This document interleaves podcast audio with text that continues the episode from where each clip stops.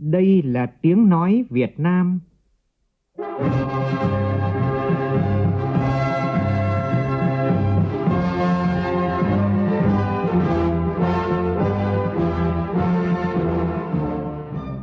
là tiếng nói Việt Nam, phát thanh từ Hà Nội, thủ đô nước Cộng hòa xã hội chủ nghĩa Việt Nam.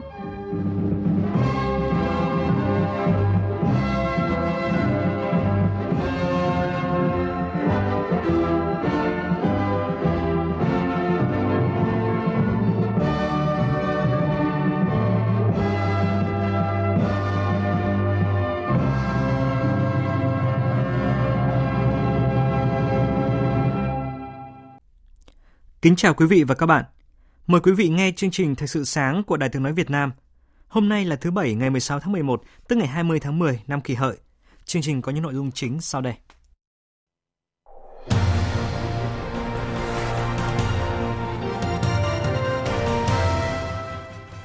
Hôm nay, Thủ tướng Nguyễn Xuân Phúc dự ba phiên thảo luận chính tại Diễn đàn Quốc gia nâng tầm kỹ năng lao động Việt Nam – Ủy ban nhân dân thành phố Hà Nội lại ban hành công văn hỏa tốc yêu cầu tiếp tục kỳ thi tuyển viên chức ngành giáo dục.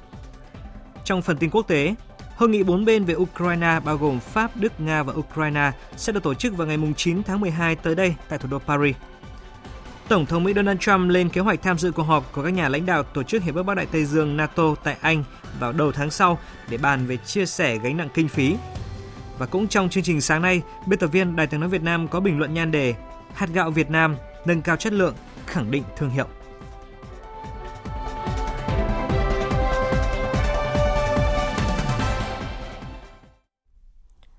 Bây giờ là nội dung chi tiết.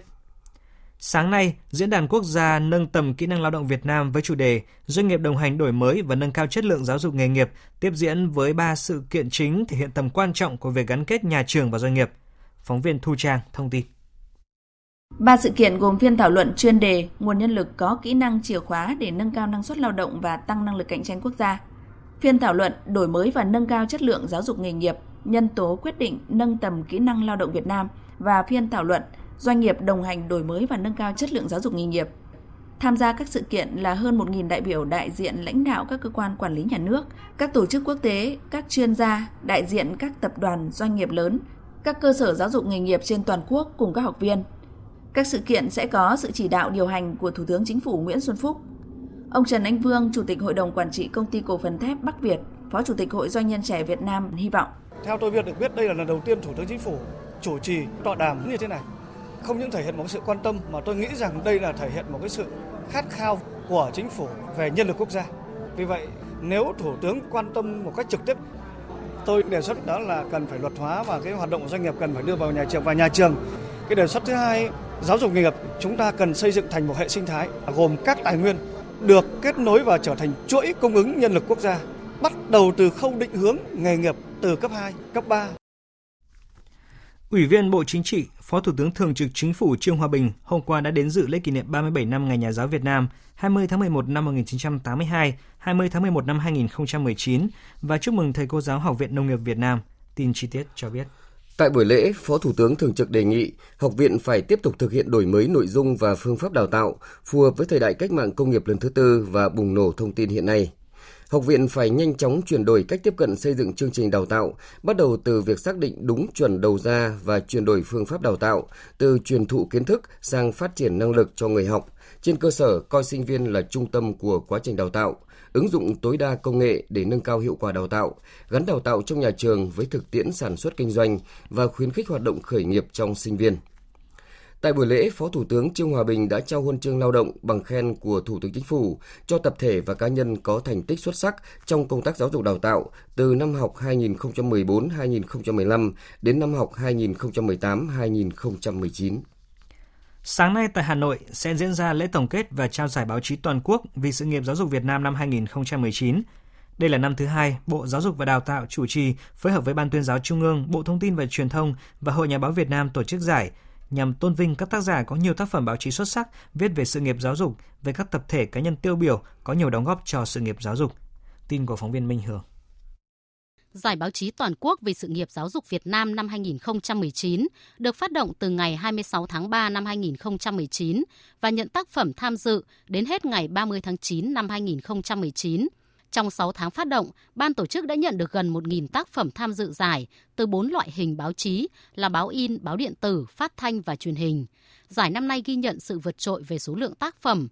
Các thành viên ban giám khảo Hội đồng Trung khảo đã thống nhất trao giải cho 44 tác phẩm xuất sắc nhất của 4 loại hình.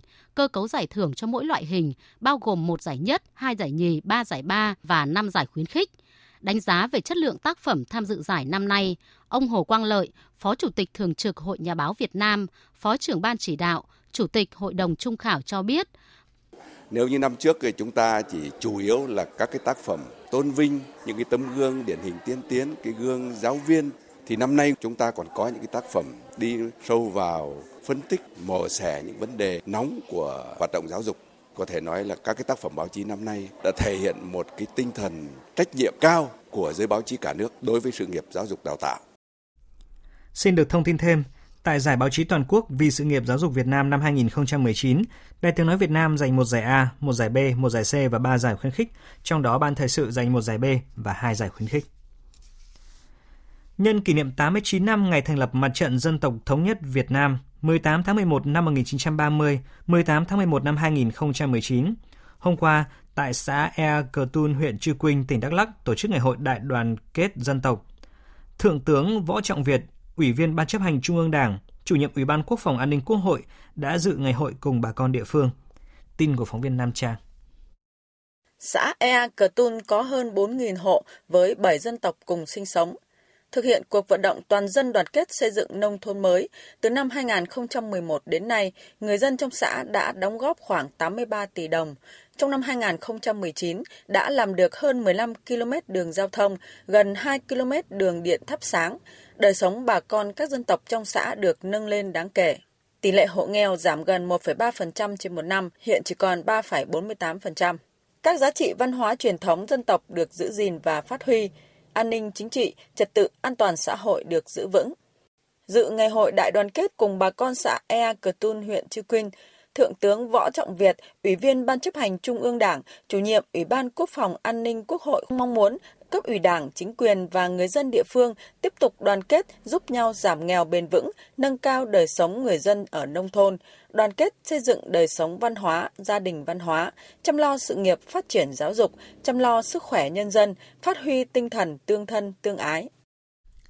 Trong khi đó, hôm nay tại thành phố Hồ Chí Minh sẽ diễn ra họp mặt kỷ niệm 89 năm ngày truyền thống Mặt trận Tổ quốc Việt Nam, trao kỷ niệm trương vì sự nghiệp đại đoàn kết toàn dân tộc và trao tặng giải thưởng Đại đoàn kết toàn dân tộc thành phố Hồ Chí Minh lần thứ nhất.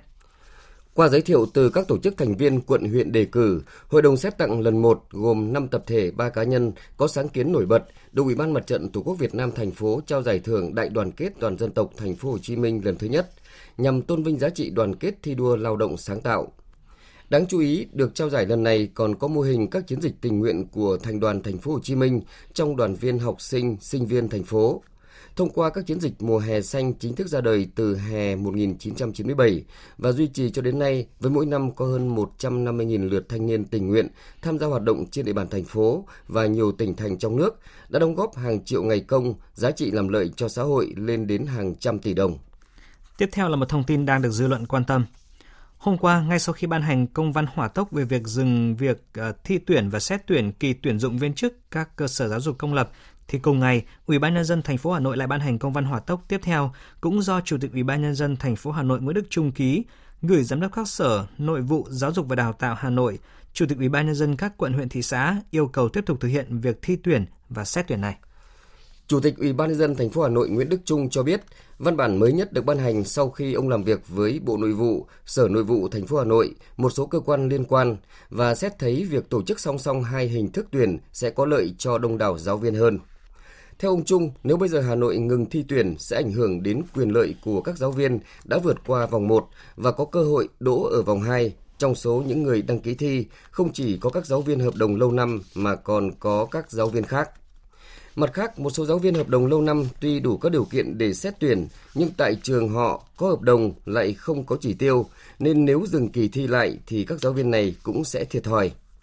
Ông Nguyễn Đức Trung cũng khẳng định việc tiếp tục kỳ thi không ảnh hưởng đến quyền lợi của các giáo viên lâu năm thuộc diện được xét tuyển đặc cách.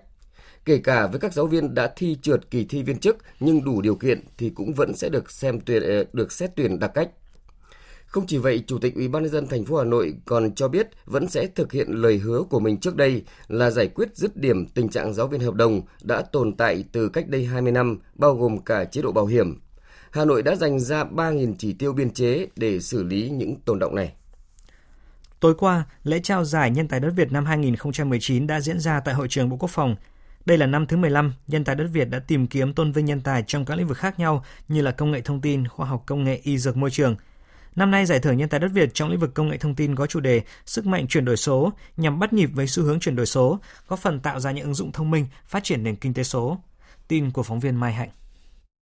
Năm nay, Giải thưởng Nhân tài đất Việt đã gặt hái nhiều thành công nổi bật. Ban tổ chức ghi nhận sự gia tăng đột biến số lượng sản phẩm dự thi trong lĩnh vực công nghệ thông tin với 418 sản phẩm, tăng gần 30% so với năm 2018. Giải thưởng Nhân tài đất Việt năm 2019 trong lĩnh vực công nghệ thông tin có sự tham gia của các Việt Kiều tại các nước như Mỹ, Canada, Đức, Thụy Sĩ. Phần lớn các sản phẩm công nghệ thông tin dự thi năm nay đều tập trung ứng dụng các công nghệ mới theo xu hướng công nghệ của cuộc cách mạng công nghiệp lần thứ tư. Đã có một giải nhất, hai giải nhì, bốn giải ba và bốn giải khuyến khích được vinh danh trong lĩnh vực công nghệ thông tin. Trong đó, nhóm sản phẩm có triển vọng ứng dụng số có một giải nhất là phần mềm tự động chuyển đổi tiếng nói tiếng Việt sang văn bản, gọi tắt là Origin STT của công ty hệ thống trí thông minh nhân tạo Việt Nam VICE. Anh Hoàng Minh Thành, nhà sáng lập, giám đốc điều hành công ty hệ thống trí thông minh nhân tạo Việt Nam VICE chia sẻ. Có ba cái ưu việt chính. Cái thứ nhất đó là có thể tải được một lượng audio dài. Đối với Google họ cũng chỉ cắt thành từng phút một nhưng mà đối với chúng tôi thì có thể upload đến tận 500 ờ, m có thể vài tiếng cái thứ hai là chúng tôi có thể gần như là chạy real time trong một thời gian rất là dài, giống như cái buổi họp quốc hội cả một ngày mà chúng tôi để chạy trực tuyến, tức là đại biểu nói đến đâu, chữ ra đến đấy, liên tục như vậy. Thì công nghệ ngày xưa chưa đạt đến mức như thế. Cuối cùng đó là giọng vùng miền, chúng tôi cũng đã tối ưu được. Tức là bây giờ bắc trung nam thì chúng tôi cũng đã tối ưu đến mức khoảng 85 đến 90 phần trăm nhận dạng của chúng tôi. Tối qua tại Cung Quy hoạch Hội trợ triển lãm tỉnh Quảng Ninh diễn ra lễ khai mạc Liên hoan siếc Thế giới Hạ Long 2019 với chủ đề Chương mới cho một kỳ quan. Chương trình do Ủy ban nhân dân tỉnh Quảng Ninh, Liên đoàn siếc Việt Nam và công ty Việt Sinh phối hợp tổ chức. Vũ Miền, phóng viên Đài tiếng nói Việt Nam thường trú khu vực Đông Bắc phản ánh. Trong đêm khai mạc Liên hoan siếc Thế giới Hạ Long 2019, có 14 tiết mục dự thi do các đoàn nghệ thuật siếc của Việt Nam và nhiều quốc gia. Sự khéo léo của các nghệ sĩ được phô diễn cùng âm nhạc giúp khán giả có những trải nghiệm thú vị về màu sắc văn hóa độc đáo của nhiều đất nước. Nghệ sĩ Bokino Henry đến từ Đức cho biết. Lần đầu tiên tôi đến đây và biểu diễn tiết mục siếc hề. Đây là cơ hội tốt để tôi học hỏi thêm kinh nghiệm và đặc biệt hơn là thông qua siếc để hiểu hơn, trải nghiệm những cảm xúc và tìm hiểu nhiều nền văn hóa, nhiều đất nước mà tôi chưa từng có cơ hội đến. Liên hoan siếc Thế giới Hạ Long 2019 quy tụ 114 diễn viên, nghệ sĩ của 20 quốc gia vùng lãnh thổ với nhiều tiết mục đặc sắc như lắc vòng, nhào lộn, ảo thuật, siếc thú. Hôm nay, các nghệ sĩ, diễn viên của 20 quốc gia và vùng lãnh thổ tiếp tục thi tài tại Liên hoan siếc Thế giới Hạ Long 2019. Cũng trong khuôn khổ liên hoan, hôm nay tại thành phố Hạ Long sẽ diễn ra lễ hội ẩm thực quốc tế. Chiều tối qua tại Bảo tàng Mỹ thuật Việt Nam đã diễn ra lễ khai mạc buổi triển lãm hội họa thời trang mang tên Sắc màu của nữ họa sĩ nhà thiết kế người dân tộc Tây Vi Việt Nga. Đến với triển lãm, người xem có cơ hội thưởng thức 25 tác phẩm tranh khắc gỗ cùng bộ sưu tập 12 tác phẩm áo dài in tranh đồ họa. Mỗi tác phẩm thể hiện một khía cạnh, một nét văn hóa trong đời sống của đồng bào các dân tộc thiểu số vùng Đông Bắc và Tây Bắc của Việt Nam như là làm then, đi chợ sớm, lang thổ cẩm, tiếng khen gọi bạn. Đây là triển lãm cá nhân đầu tiên của nữ họa sĩ trẻ Vi Việt Nga.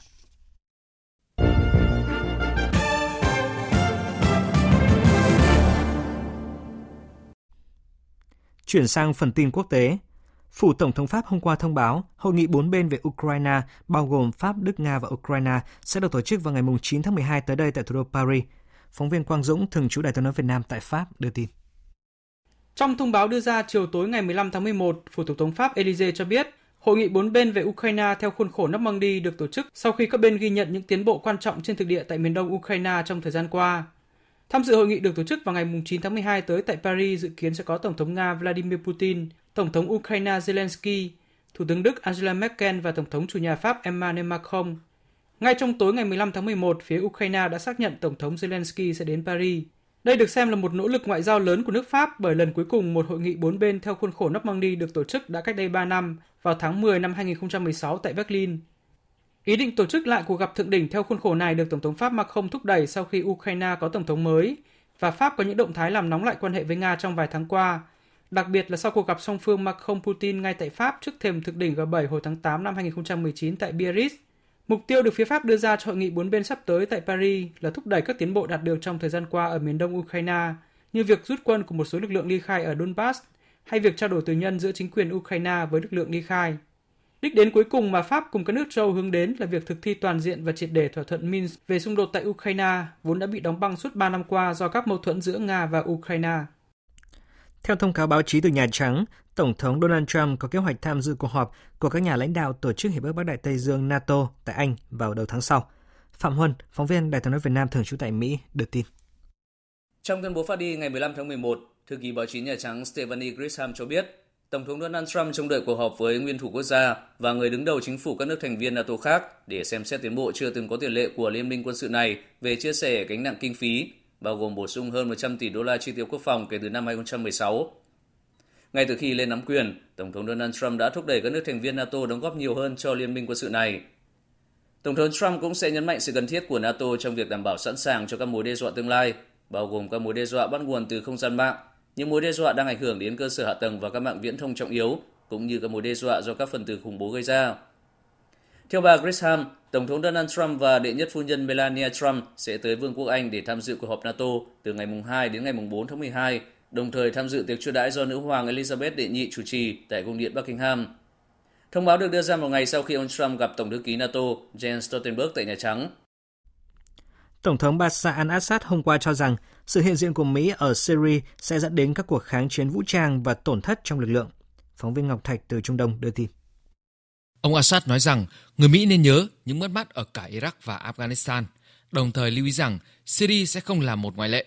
Tuyên bố này được đưa ra khi các quan chức Mỹ mới đây tuyên bố sẽ để lại khoảng 600 binh sĩ ở Syria để chiến đấu với tổ chức nhà nước Hồi giáo IS và để kiểm soát các mỏ dầu ở phía Bắc và Đông Bắc Syria.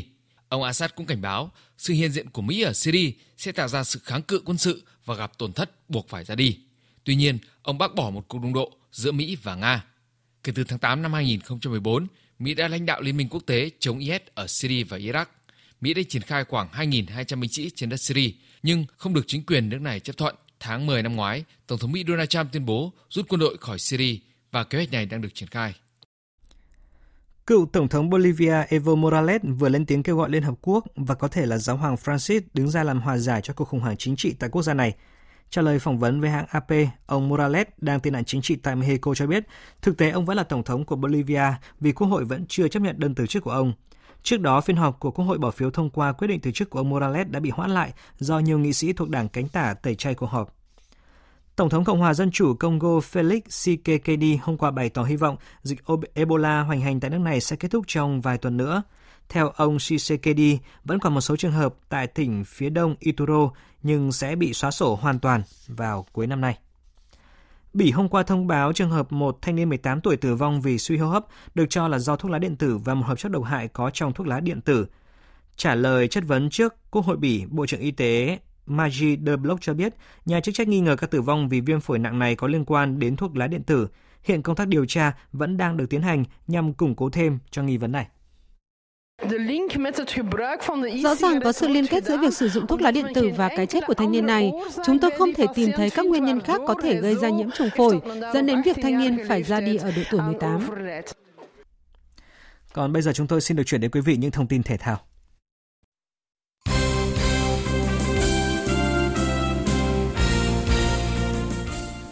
Lễ xuất quân đoàn thể thao Việt Nam tham dự SEA Games 30 sẽ diễn ra hôm nay. Sự kiện nhằm cổ vũ động viên và tạo động lực thi đấu cho các vận động viên trước khi lên đường sang Philippines tranh tài tại Ngày hội thể thao khu vực. Tại lễ xuất quân này, Bộ Văn hóa Thể thao và Du lịch sẽ giao nhiệm vụ cho đoàn thể thao Việt Nam phấn đấu giành từ 65 đến 70 huy chương vàng, hướng tới mục tiêu xếp ít nhất ở vị trí thứ ba toàn đoàn đoàn thể thao Việt Nam sẽ mang tới Philippines tổng cộng à, 856 thành viên góp mặt tại hơn 40 bộ môn, trong đó chúng ta đặt kỳ vọng vào những bộ môn thế mạnh như là điền kinh, bắn súng, thể dục dụng cụ, đấu kiếm, đua thuyền, bơi, cờ vua và cử tạ. Một tin vui nữa đến với đội tuyển bóng đá Việt Nam và người hâm mộ khi Liên đoàn bóng đá châu Á AFC đã chính thức công bố danh sách đề cử các cá nhân xuất sắc năm 2019. Và đáng chú ý, hậu vệ Đoàn Văn Hậu của đội tuyển Việt Nam đã vinh dự góp mặt ở đề cử hạng mục cầu thủ trẻ xuất sắc nhất châu Á. Chuyển sang một tin bóng đá quốc tế đáng chú ý, trận đấu giữa Tây Ban Nha và Manta ở bảng F vòng loại Euro 2020 diễn ra lúc dạng sáng nay theo giờ Việt Nam. Dù đã chính thức giành vé sau trận hòa Thụy Điển nhưng mà Tây Ban Nha chắc chắn không muốn một kết quả tệ khi mà tiếp đón Manta trên sân nhà và kết thúc trận đấu Tây Ban Nha đã giành thắng lợi 7-0 trước Manta.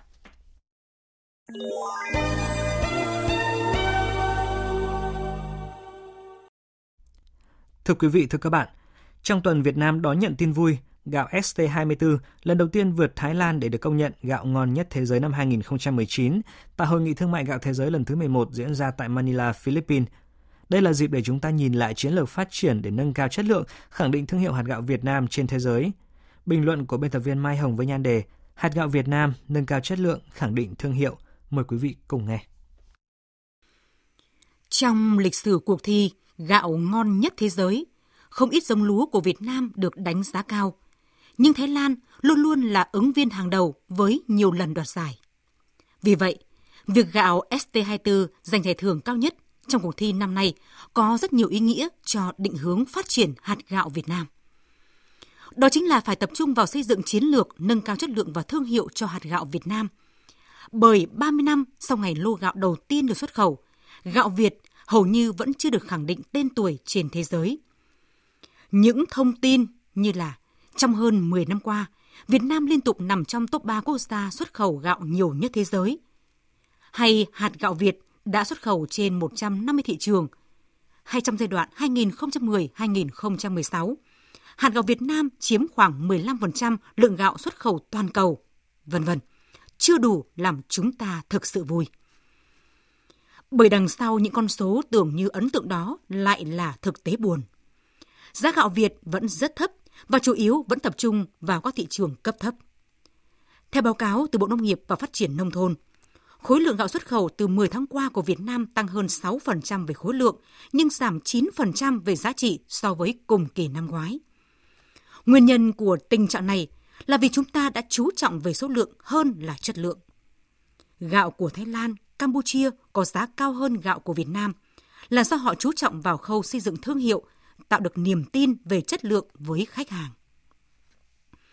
Giải thưởng gạo ngon nhất thế giới dành cho một giống gạo của Việt Nam là tín hiệu tốt, cho thấy người Việt Nam đã chú trọng sản xuất gạo chất lượng cao. Tuy nhiên, hầu hết giống gạo đoạt giải của Việt Nam đều đang có quy mô sản xuất nhỏ chưa phổ biến. Có tình trạng những giống gạo tốt của Việt Nam đã bị nước ngoài mua thương hiệu hoặc nhập khẩu rồi chế biến và xuất khẩu dưới thương hiệu của quốc gia đó. Việt Nam chưa có thương hiệu gạo nào được công nhận là thương hiệu quốc gia, nên không được thị trường thế giới đánh giá cao. Cách đây một năm, Bộ Nông nghiệp và Phát triển Nông thôn đã chính thức công bố logo gạo Việt Nam, đánh dấu lần đầu tiên Việt Nam có thương hiệu gạo quốc gia. Tuy nhiên, cho đến nay, vẫn chưa có lô gạo nào của Việt Nam được doanh nghiệp xuất khẩu đóng logo thương hiệu gạo Việt trên bao bì. Để gạo Việt Nam xuất khẩu được đánh giá cao cần phải chú trọng khâu sản xuất theo chuỗi liên kết, tạo tính ổn định cao, sản lượng lớn với chất lượng đồng đều. Với những thị trường truyền thống, cần nhất là giữ vững chất lượng để tạo lòng tin tuyệt đối nơi người tiêu dùng. Bên cạnh đó, cần tìm kiếm các thị trường xuất khẩu mới, mở rộng tới khu vực con bò ngỏ như là châu Phi, Trung Đông và một số nước trong khu vực Đông Nam Á như là Indonesia. Một điều quan trọng không kém là việc xây dựng thương hiệu hạt gạo Việt Nam cần bắt đầu bằng thị trường nội địa. Cần cung cấp những loại gạo chất lượng cao cho người dân trong nước, thay vì việc không ít gia đình đang ăn gạo của Thái Lan, gạo của Campuchia. Thị trường nội địa vốn chiếm 80% sản lượng lúa gạo của Việt Nam, là nơi xây dựng và kiểm nghiệm chuẩn mực về chất lượng gạo, về thương hiệu và nguồn gốc xuất xứ gạo của Việt Nam. Sự thành công của việc xây dựng thương hiệu hạt gạo Việt cho người Việt sẽ là nền tảng vững chắc để giúp gạo Việt Nam vươn xa ra thị trường thế giới. Quý thính giả vừa nghe bài bình luận với nhan đề Hạt gạo Việt Nam nâng cao chất lượng, khẳng định thương hiệu. Dự báo thời tiết Tây Bắc Bộ có mây, ngày nắng, đêm có mưa vài nơi, sáng sớm có nơi có sương mù, gió nhẹ, sáng sớm và đêm trời rét, nhiệt độ từ 18 đến 30 độ. Phía Đông Bắc Bộ có mây, ngày nắng, đêm có mưa vài nơi, sáng sớm có sương mù và sương mù nhẹ rải rác, gió đông đến đông nam cấp 2, cấp 3, sáng sớm và đêm trời lạnh, vùng núi trời rét. Nhiệt độ từ 19 đến 29 độ. Các tỉnh từ Thanh Hóa đến Thừa Thiên Huế có mây, ngày nắng, đêm có mưa vài nơi, sáng sớm có sương mù và sương mù nhẹ rải rác, gió nhẹ. Phía Bắc sáng sớm và đêm trời lạnh, nhiệt độ từ 20 đến 29 độ. Các tỉnh ven biển từ Đà Nẵng đến Bình Thuận có mây, ngày nắng, đêm có mưa rào và rông vài nơi, gió đông bắc cấp 2, cấp 3, nhiệt độ từ 23 đến 31 độ. Tây Nguyên có mây, ngày nắng, chiều tối và đêm có mưa rào và rông vài nơi, gió đông bắc đến đông cấp 2, cấp 3. Trong cơn rông có khả năng xảy ra lốc xét và gió giật mạnh, nhiệt độ từ 17 đến 29 độ. Nam Bộ có mây, ngày nắng, chiều tối và đêm có mưa rào và rông vài nơi, gió đông bắc cấp 2, cấp 3. Trong cơn rông có khả năng xảy ra lốc xét và gió giật mạnh, nhiệt độ từ 23 đến 33 độ. Khu vực Hà Nội có mây, ngày nắng, đêm không mưa, sáng sớm có sương mù nhẹ, gió đông đến đông nam cấp 2, cấp 3, sáng sớm và đêm trời rét, nhiệt độ từ 19 đến 29 độ. Tiếp theo là dự báo thời tiết biển. Vịnh Bắc Bộ có mưa vài nơi, tầm nhìn xa trên 10 km, gió đông nam cấp 3, cấp 4. Vùng biển từ Quảng Trị đến Quảng Ngãi, vùng biển từ Bình Định đến Ninh Thuận, vùng biển từ Bình Thuận đến Cà Mau có mưa rào và rông vài nơi, tầm nhìn xa trên 10 km, gió đông bắc cấp 4. Vùng biển từ Cà Mau đến Kiên Giang có mưa rào và rông vài nơi, tầm nhìn xa trên 10 km, gió đông bắc đến đông cấp 3, cấp 4. Khu vực Bắc Biển Đông có mưa rào và rông vài nơi, tầm nhìn xa trên 10 km, gió đông bắc cấp 4, cấp 5. Riêng phía đông có lúc cấp 6, giật cấp 7, biển động. Khu vực giữa và Nam Biển Đông có mưa rào và rông vài nơi, tầm nhìn xa trên 10 km, gió đông bắc cấp 4, cấp 5. Khu vực quần đảo Hoàng Sa thuộc thành phố Đà Nẵng có mưa rào và rông vài nơi, tầm nhìn xa trên 10 km, gió đông bắc cấp 4, cấp 5. Khu vực quần đảo Trường Sa thuộc tỉnh Khánh Hòa có mưa rào và rông vài nơi, tầm nhìn xa trên 10 km, gió đông bắc cấp 4. Vịnh Thái Lan có mưa rào và rông vài nơi, tầm nhìn xa trên 10 km, gió nhẹ. Cảm ơn quý thính giả đã dành thời gian đón nghe Thời sự sáng của Đài Tiếng Nói Việt Nam. Chương trình do biên tập viên Hoàng Ân biên soạn với sự tham gia của phát thanh viên Hoàng Sang, kỹ thuật viên Uông Biên, chịu trách nhiệm nội dung Nguyễn Thủy Vân. Xin tạm biệt và hẹn gặp lại.